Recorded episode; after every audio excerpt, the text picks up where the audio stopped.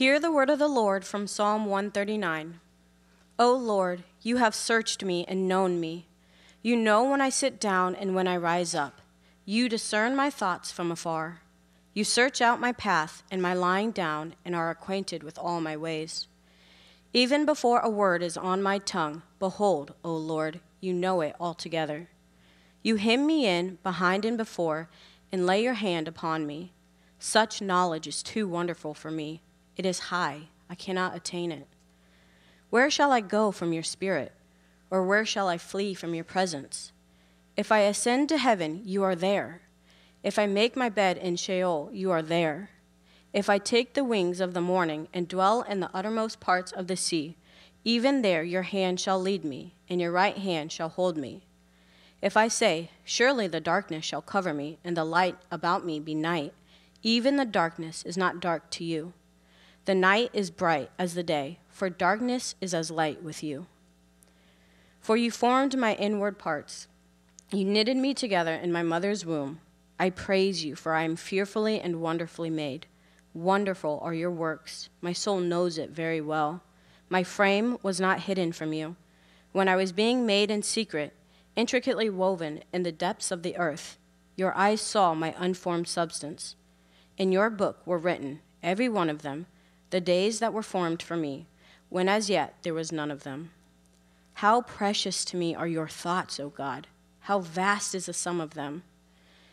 If I would count them, they are more than the sand. I awake, and I am still with you.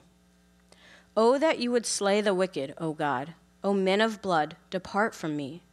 They speak against you with malicious intent. Your enemies take your name in vain. Do I not hate those who hate you, O Lord? And do I not loathe those who rise up against you? I hate them with complete hatred. I count them my enemies. Search me, O God, and know my heart. Try me and know my thoughts, and see if there be any grievous ways in me, and lead me in the way everlasting. This is the word of the Lord. Well, good morning. Well, if you are new to Sacred City Church, and by new, I mean the past three months. Uh, my name is Justin, and I am the lead pastor here at the church. Uh, this summer, the elders have gr- uh, granted my family and I a three-month-long sabbatical to rest and rejuvenate after eleven years of ministry. Uh, my wife, Amanda, was up here singing this morning, Uh, and uh, you know she's the real reason that you guys missed us. I missed that too, actually. She doesn't do that at home, okay? It's a bummer. Um, but my wife Amanda and I and our five kids, uh, we were traveling. We did a lot of traveling while we were gone. Uh, I drove over seventy-five hours in two months' time. Um, Amanda was holding down the fort with the five kids, and I was uh, listening to audiobooks mostly and trying to stay awake. Uh, we went down to Gulf Shores, Alabama. We went to Sandusky, Ohio. Not for a Tommy Boy convention, but for a wedding. My, Amanda's brothers, Amanda's brother got, got married. And we went to our favorite place on earth, Keystone, Colorado. We had a great uh, two months. And then we spent the month of August at home. Uh, I spent it building a pretty epic treehouse for my kids, uh, enjoying a lot of family time, and attending Sacred City Moline. We had, we really did have a once-in-a-lifetime summer, and we made so many great experience, experiences and memories as a family, and I just really do, I want to thank all the elders for giving me the time away. I want to thank all of you for giving me the time away. I thank the elders for carrying the weight that I normally carry and giving my family and, and, my, and myself such an amazing gift. Um, I also want to say just how much I missed our church family. I've learned a lot of lessons over the past three months, and one of them is how much I love you. And it's not that great taking three months away from your best friends and spiritual family. It's not ideal, I'll tell you that. It's not that fun. It's pretty hard, actually. It's pretty difficult. It's pretty, it's pretty lonely. And so it was... Uh, It wasn't easy. I'm glad to be back. I told the elders, never again. That's what I told them. Five years, I might change my mind, but that's what I told them when I got back, okay? So it's with much gladness and thankfulness that I get to step back into the pulpit this morning. I also want to thank everyone for the kind notes, the gifts, the encouragement that you sent myself and the elders the past week. I feel truly blessed to be one of your pastors, and I feel um, I just feel thankful that I get to be up here doing what God's called me to do and be your pastor and in this community. It's the other thing, coming back, traveling, um, stepping into the worship.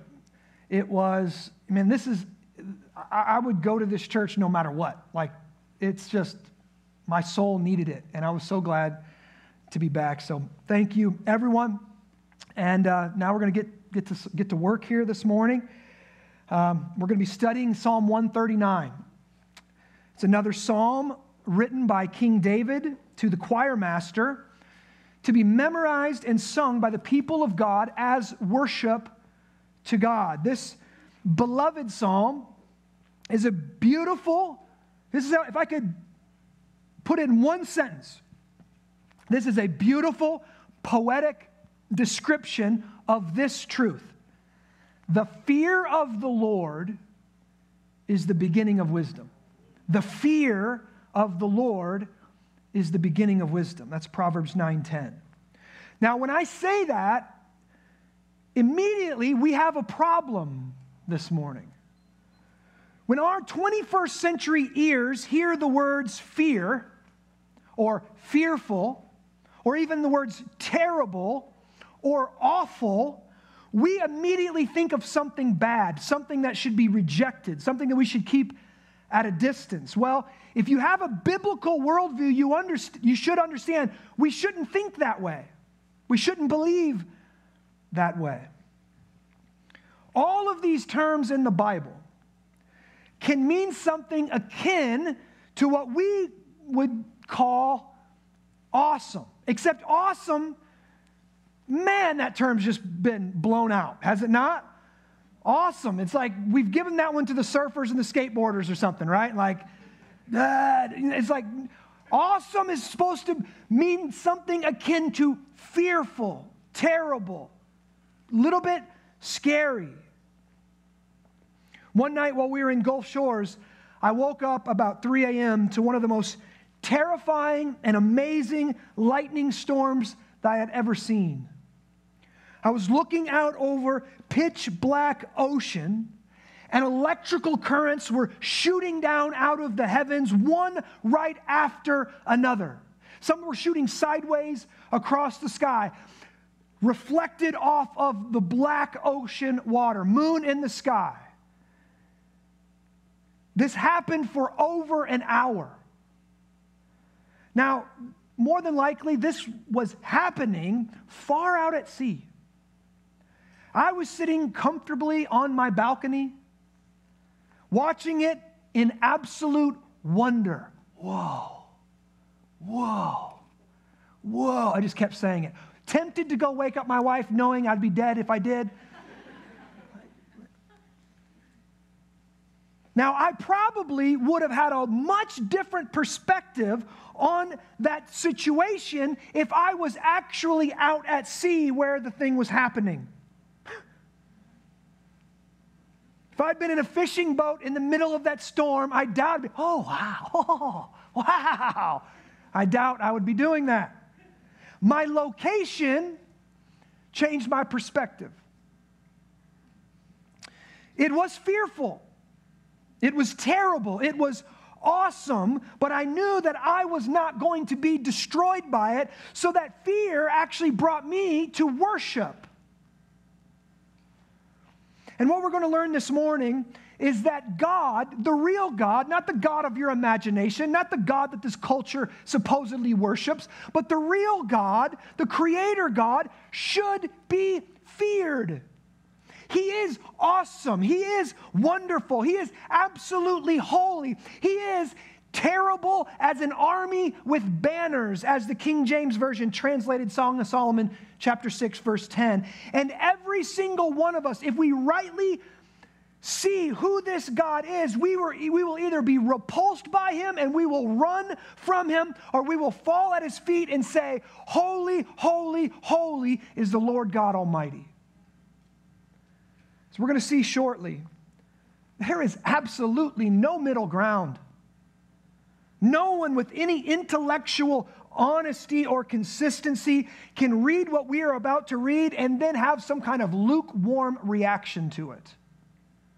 It's either going to scare you to death or bring you to worship, or maybe both. Let me pray for us. We're going to get started.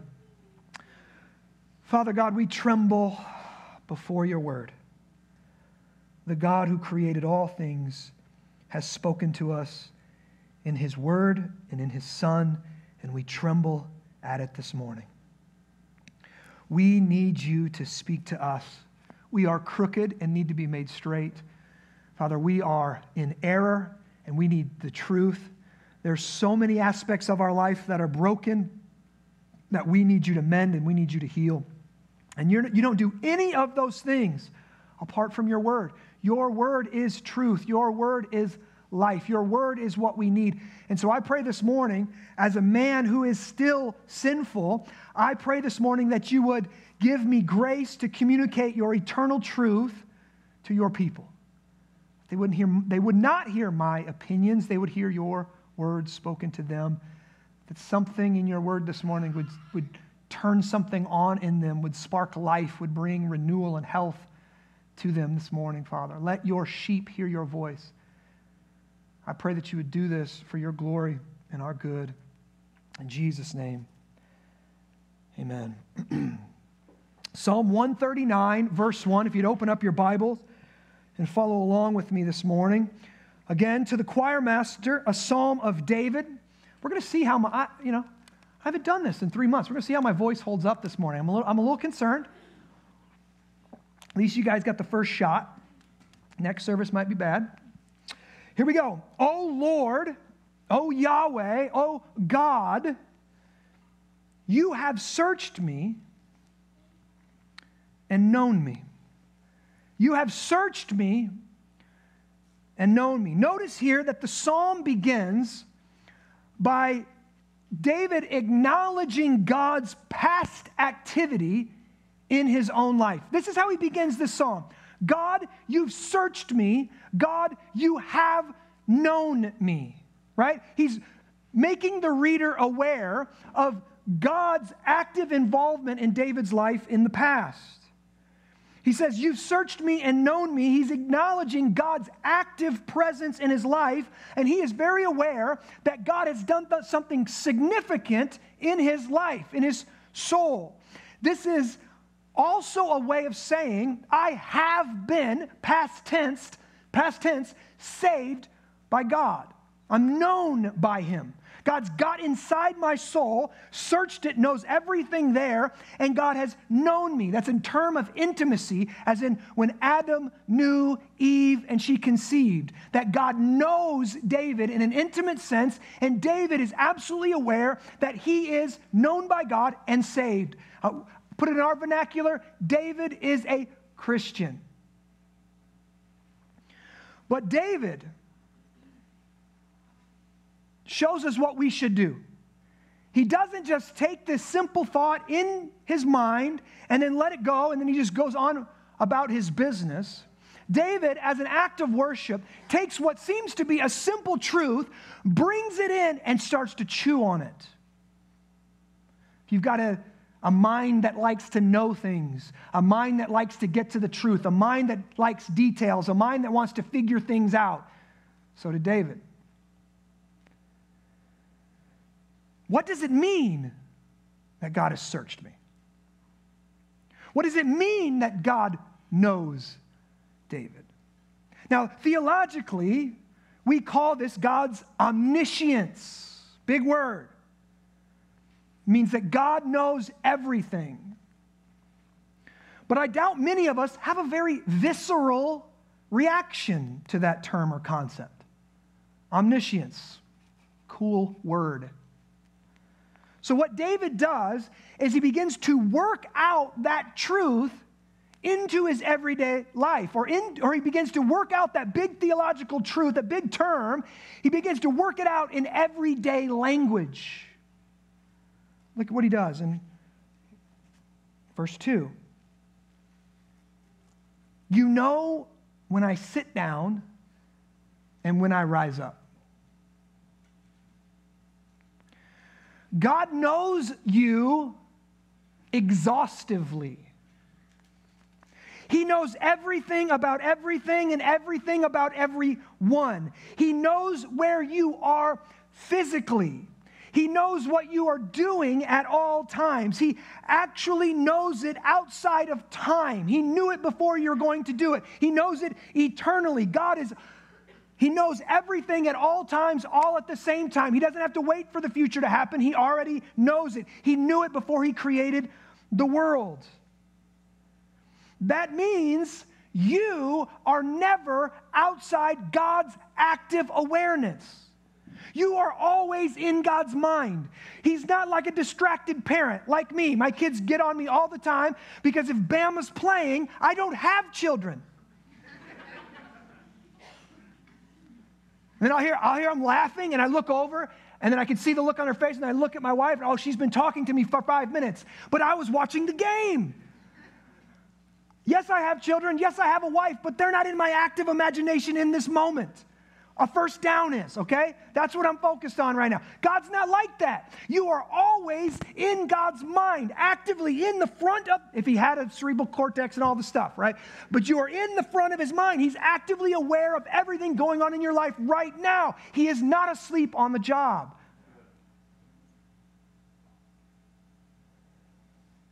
But his knowledge is even more penetrating than that. He says, you discern my thoughts from afar. That means he can read your mind. Right now, right now, right now. He knows your thoughts. Verse three, you search out my path and my lying down, and you are acquainted with all my ways. Not only can God know you, and not only can God read your mind, he does. It's not like a computer software program that he only uses now and then, just to check up to see how you've been, right? He actively reads your thoughts, every one of them. He's acquainted with all your ways. So he knows where you are. He can read every thought you've ever had. He, he's acquainted with your ways. He's there in, with, looking at you as you do whatever it is that you do. Verse four, even before a word is on my tongue, behold, O Lord, you know it altogether. Excuse me. Even before a word is on my tongue, you know it all together. God's knowledge of you is total and complete. There is nothing about you that he does not know. He knows every thought you've had. He knows every word you've ever spoken. He's read the journal that you didn't think anybody was ever going to read. Even the pages you tore out and threw away. He's read it all. He knows it all. And he knows everything you have ever done in your entire life. God knows you better than you know yourself. His knowledge of you is comprehensive, intimate, and absolutely total. How does that make you feel? Does it terrify you?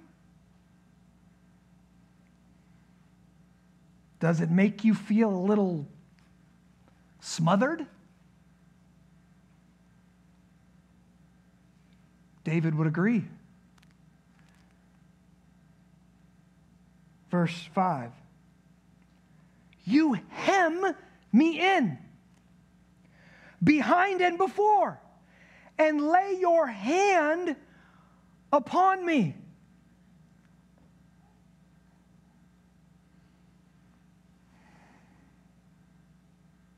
David says, God, you came after me.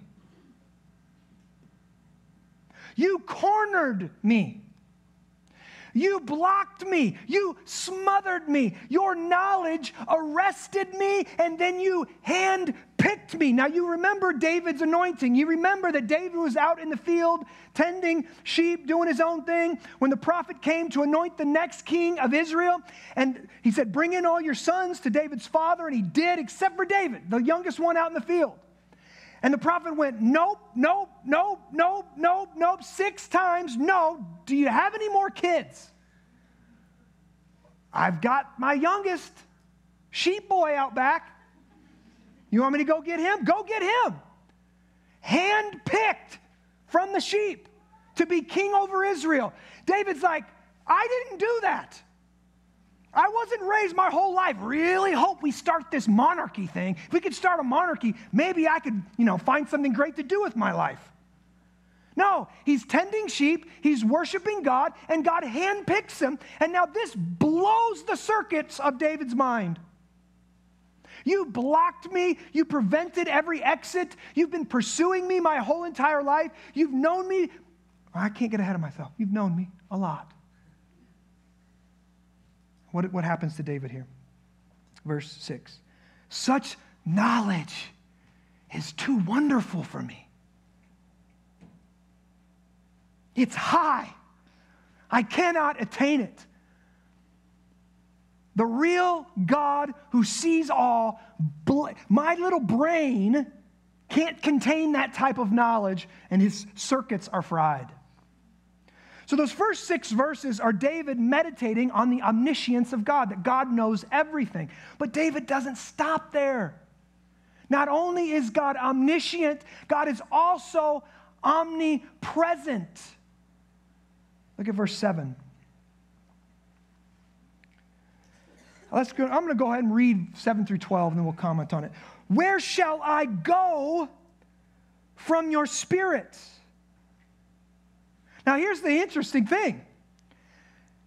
When you think about God, that God isn't just this little sky fairy, you know, uh, up in the sky, that, that every time that you, you need something, maybe you can call on him, you can rub a lamp, and he can maybe give you a little blessing and help you with your mental health. That when you realize that, no, no, no, God penetrates, knows everything there is to know about you, that is concerning. And one of the natural human response to a God like that is to run.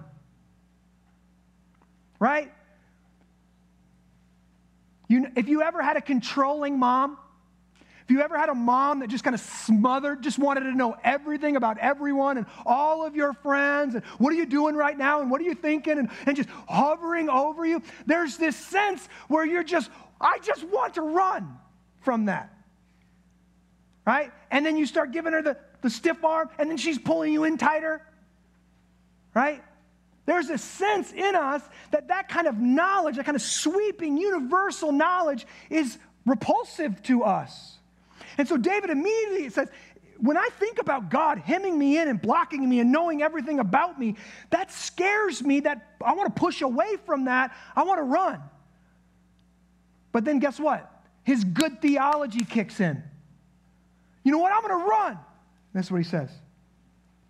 Where shall I go from your spirit?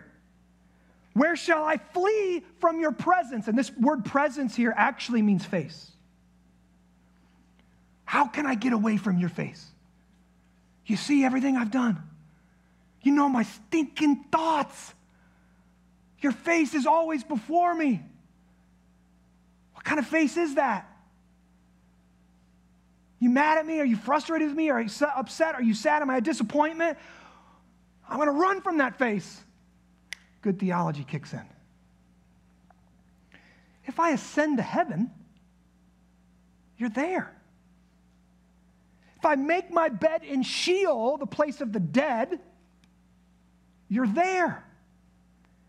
If I take the wings of the morning, what he's doing here is poetic description of the sunrise. As the sun rises up and it looks like the light spreads over all of creation. He calls it the wings of the morning. So if I go all the way out to the sunrise, you are there. If I dwell in the uttermost parts of the sea, I could go all the way out to sea and maybe even go all the way down to the depths of the sea. Even there, your right hand shall lead me. And Jonah says, that's true.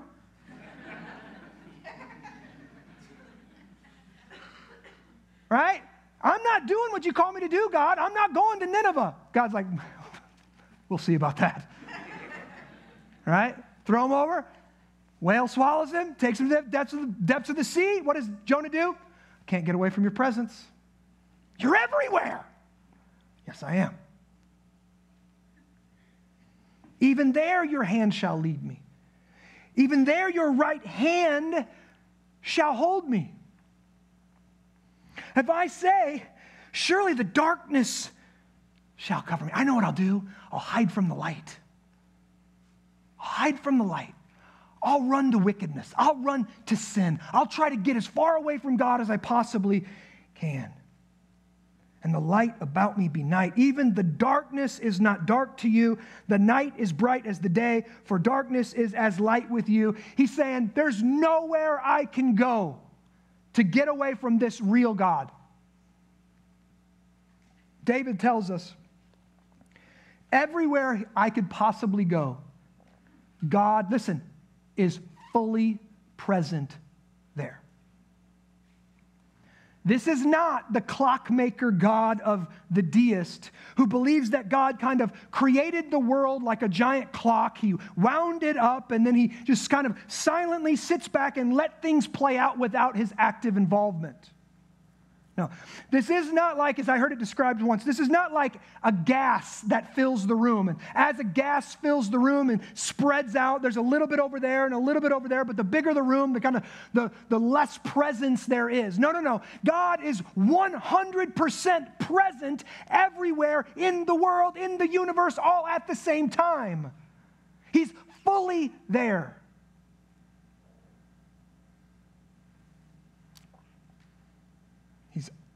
Everywhere, all at the same time. That means he is just as present on earth. He is just as present in this room as he is in the furthest galaxy of heaven. He is eternally present. Now, I know these, these are huge ideas, right? And it's easy for us to treat them simply as interesting intellectual pursuits. God knows everything, the past, the present, the future. All are fully known by him, and you can never get away from his face. One man who in the eighteen hundreds got addicted to opium. He got hurt, and he got addicted to opium, and he lost everything, and he wound up um, down, but literally down by the river, addicted to drugs, lost everything in his life. He's meditating on Psalm one thirty-nine, and he comes to his senses, and he realizes God is here with me as an addict. God is right here. And he called him the Hound of Heaven. And he wrote one of the most beautiful and amazing poems that have ever been written in the English language, called The Hound of Heaven. There's nowhere I can go that he's not there. But if you're like me, and you like some good theology, you might be kind of tempted just to get up in your head and nerd out, whoa, omniscience and omnipresence. What does that mean? David is so brilliant.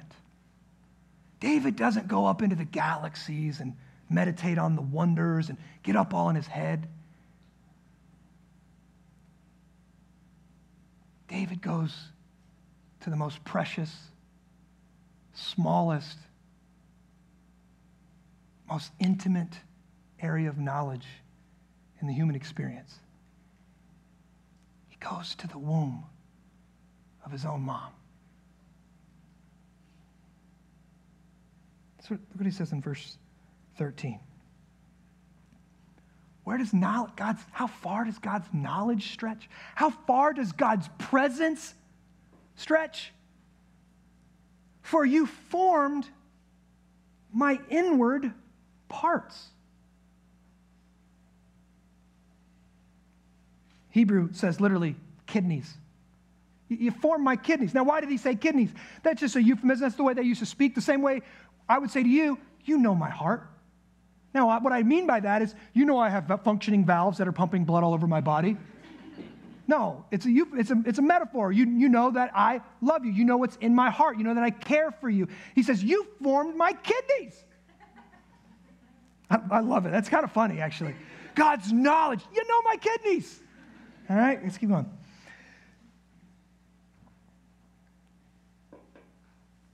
You knitted me. You knitted me together in my mother's womb. I praise you, for I am fearfully. Hear that word? Fear. Why is it fearfully? Fearfully and wonderfully made. What's he doing? This doesn't make sense to me. You were with me in the, my mother's womb, putting me together, stitching me together. Wonderful are your works, full of wonder, full of splendor.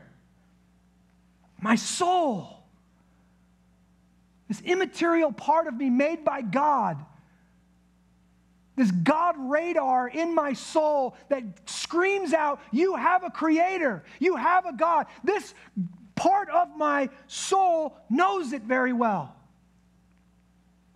Look at it. My frame was not hidden from you. When I was being made in secret, intricately woven in the depths of the earth, so the, the most hidden place in all the earth, let's say, a mother's womb, you were there actively at work making me into the exact person you wanted me to be. Verse sixteen, your eyes saw my unformed substance. Your eyes saw the fertilized egg. In your book, whoa, he's got a book. In your book were written, God is an author writing us into existence, every one of them, every one of what? The days that were formed for me, when as yet there was none of them. So he's saying, not only, listen to this, does God know you intimately? He doesn't just know you, he made you, he formed you, he designed you for the days that you would live in. He knows all the days. He knows exactly what you're going to encounter. He built you custom designed for these days.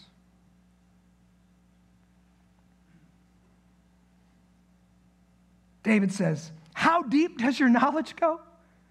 How intimate is your personal presence? You knew me and you were forming me when I was inside the womb of my mother. Now, this is some theological reasons that every consistent Christian is pro-life.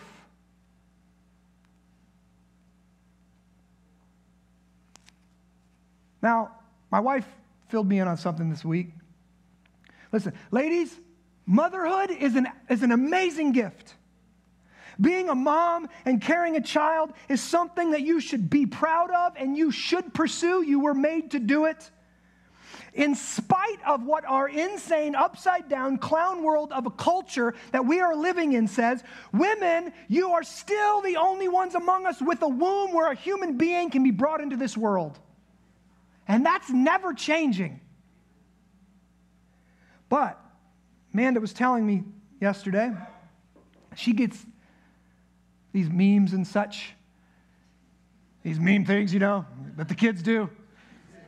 And there was a meme going around about women, and it's like, when you feel less than, when you don't feel good enough, when you feel sad about your life, just remember, you're the type of person who can make a human. Now listen, can we be honest for a minute?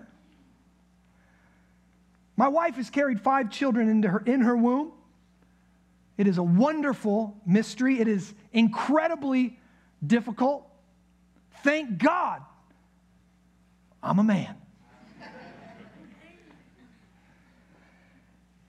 Now, I'm not trying to disparage motherhood at all. But come on.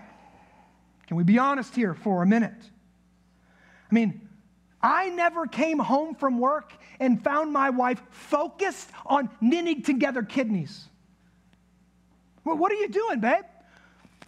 I'm trying to get this cornea figured out. Really important that it's got working eyes.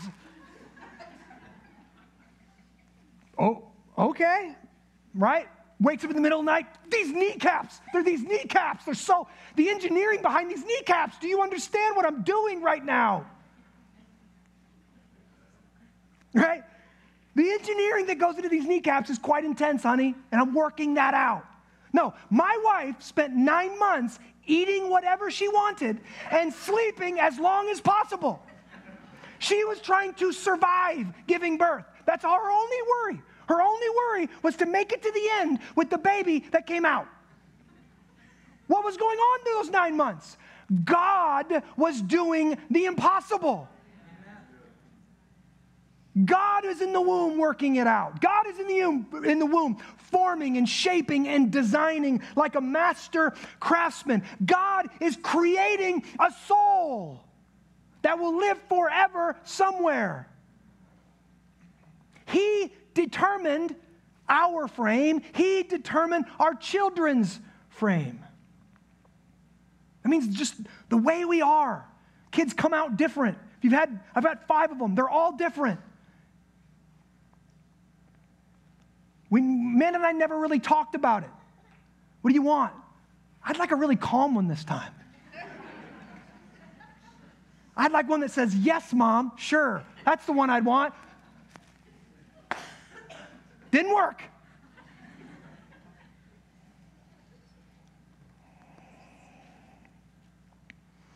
When David thinks about this, he pictures himself in the darkness of his mother's womb. Listen, over three thousand years ago, we could add that. Remember, this is thousands of years before an ultrasound. And he says, God was there like an engineer and a craftsman, designing me, forming me, making me purposefully for the days that I will be born into. God was building a king in the womb. Think about that. You were custom designed by God for these days. David knew that, and what did it do? It brought him to worship.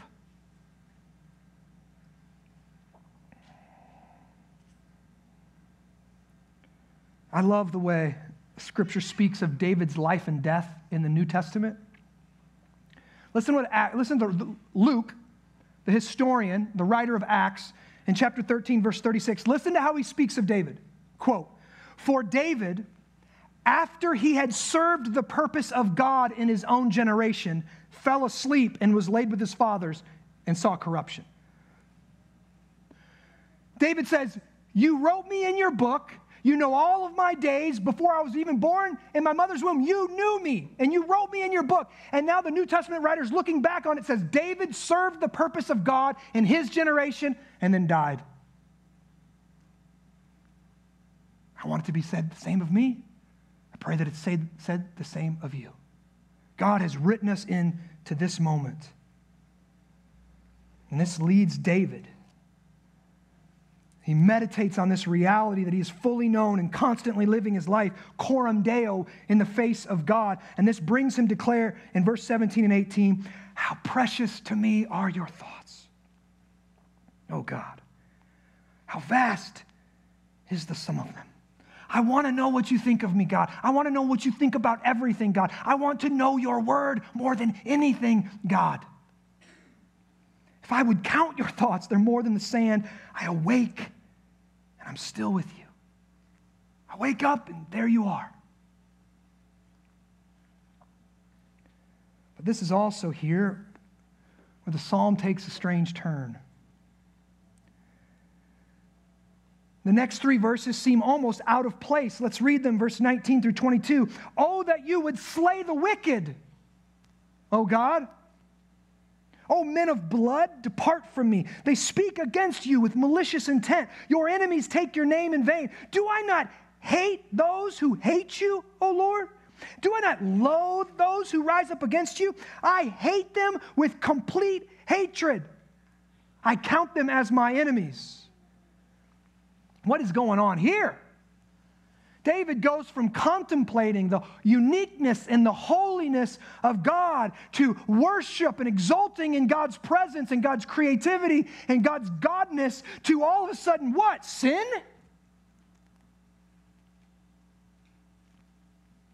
How many of us would rebuke David here? David, don't hate. We don't hate, David.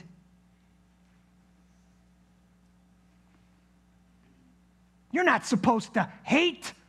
You're supposed to love everybody.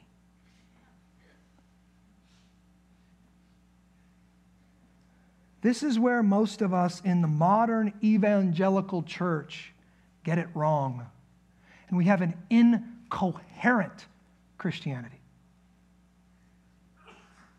God's word tells us the fear of the Lord is to hate evil.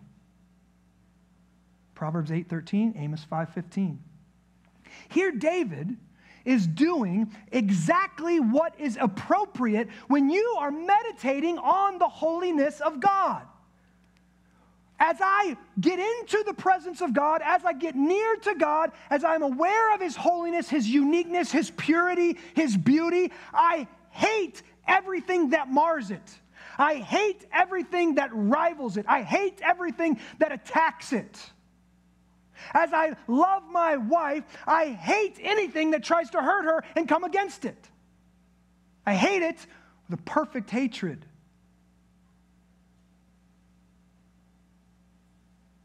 But remember, David is in prayer here. And he's teaching other people how to pray. He's probably singing right now, and prayer is pouring out your soul honestly to God. It's not saying things to God that you hope are true. God, I just really pray, you know, this enemy that I have here, I just really pray that you would bless him. Bless this person, Lord. Make his life go well. When in your heart you're saying, he's hurting me, he's lying about me, he's doing bad things to me.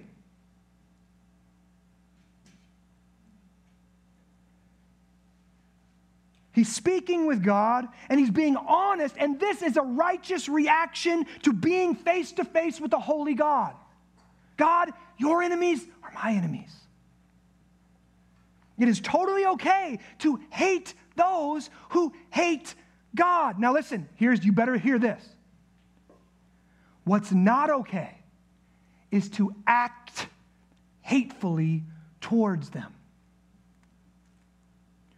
We are called by God to act, to behave in a loving way towards everyone, all of those, even people who hate God, even people who are our enemies. Now think about this. No doubt Saul, or no, no doubt David hated Saul when Saul was opposing God, trying to remain king, and literally physically trying to kill David, try, throwing spears at him multiple times, trying to kill him, trying to attack him, organizing armies to crush David so that Saul could remain king. No doubt David hated Saul, and yet Saul, David never acted hatefully towards Saul. He would not put his hand up against the Lord's anointed, David said. David said, I'm going to let God work this out. We should, we have to hate the murderer, hate the lying politician, hate the pedophile. We should hate the gossip. We should hate the liar. We should hate the enemies of God. All of those sinners are actively warring against God and His kingdom on earth. They want to destroy what God is doing on this earth. But here's the key that's so easy to miss. We must hate evil. But before we act, we should also be really aware of the sinner that still remains in here. This is why David ends the psalm the way he does. David didn't forget how he began the psalm. Run out of words, just bring it back. What's the chorus? Let's, let's loop it. Look, this is active. This is present. This isn't past tense. He said, search, you searched me. You knew me, God. Now look what he says. Search me, O God, and know my heart. Try me and know my thoughts. And see if there be any grievous way in me. And lead me in the way everlasting.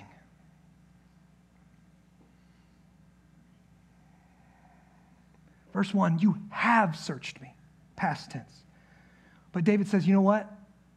I know I'm still a sinner, and I need you to continue to search me.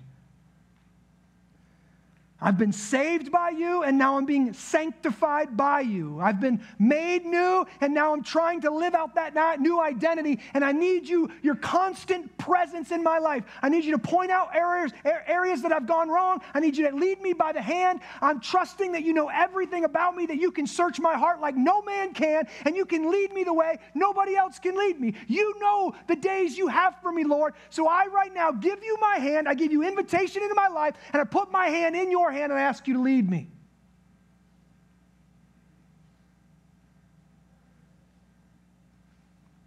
This is one reason why we collectively confess our sins together each week.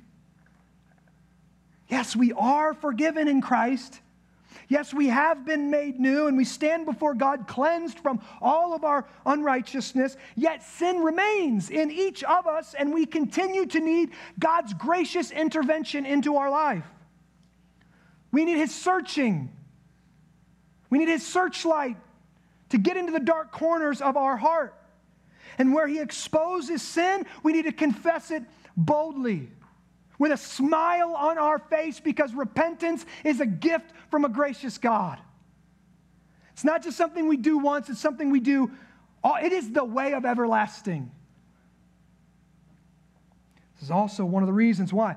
And you can as well. If you go to YouVersion, you can save our liturgy. It's one of the reasons I start every single day of my life with liturgy, just like we do here on Sunday morning. Confession, absolution, hearing God give you grace over and over and over and over again. Yes, God has searched me. Yes, God knows me absolutely, but God is still at work in me, and I am still becoming more and more like Jesus. And in order for me to continue to grow into that image, I need the Spirit to continually search me, to continue to test my thoughts and renew them. Romans twelve one says this, I appeal to you, therefore, brothers and sisters, by the mercies of God, to present your bodies as a living sacrifice, holy and acceptable God to God, which is your spiritual worship. Look, do not be conformed to this world, but be transformed by the renewal of your mind. That act of giving your body up as a spiritual worship, that act as a living sacrifice, is a daily act. We all know this. Living, the thing about living sacrifices is they can crawl off the altar. So we willingly, every morning, we crawl back up on the altar and we say, God, I am yours. You search me.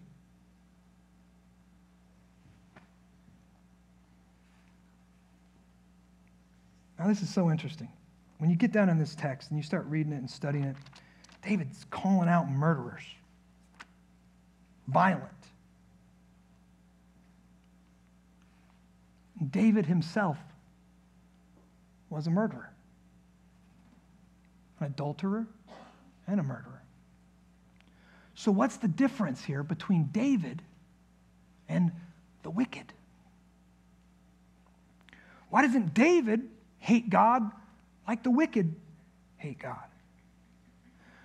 Now listen, remember, remember if we go back in the beginning of this sermon, that storm I talked about, how my location changed my perspective on the storm. The same is true with David. The way we would say it today is David was in Christ. That's his location. He's been transferred from the kingdom of darkness into the kingdom of Jesus. He's been supernaturally changed from an enemy of God to a child of God. And how did that happen? This is absolutely fascinating. This will fry your circuits and cook your noodle here. The same God who knit David in the womb and knew David's frame, knew all the days that David would do, knew all the deeds that David would do, knew all the thoughts that David would have. The God that knows everything about David and did that work in the womb was the same God who knit the God-man, Jesus Christ, in the womb of Mary. Jesus was knit in his mother's womb without any original sin, no help from the Father's line. God was his Father. Jesus was knit together in the womb of his mother sinlessly and lived his life sinlessly, and God had written in his book that the sinless one would live for sinners like us, and the sinless one would die for sinners like us. And so Jesus Christ lived the life that none of us live, died the death we all deserve, so that we could be in him and safe from the wrath of God.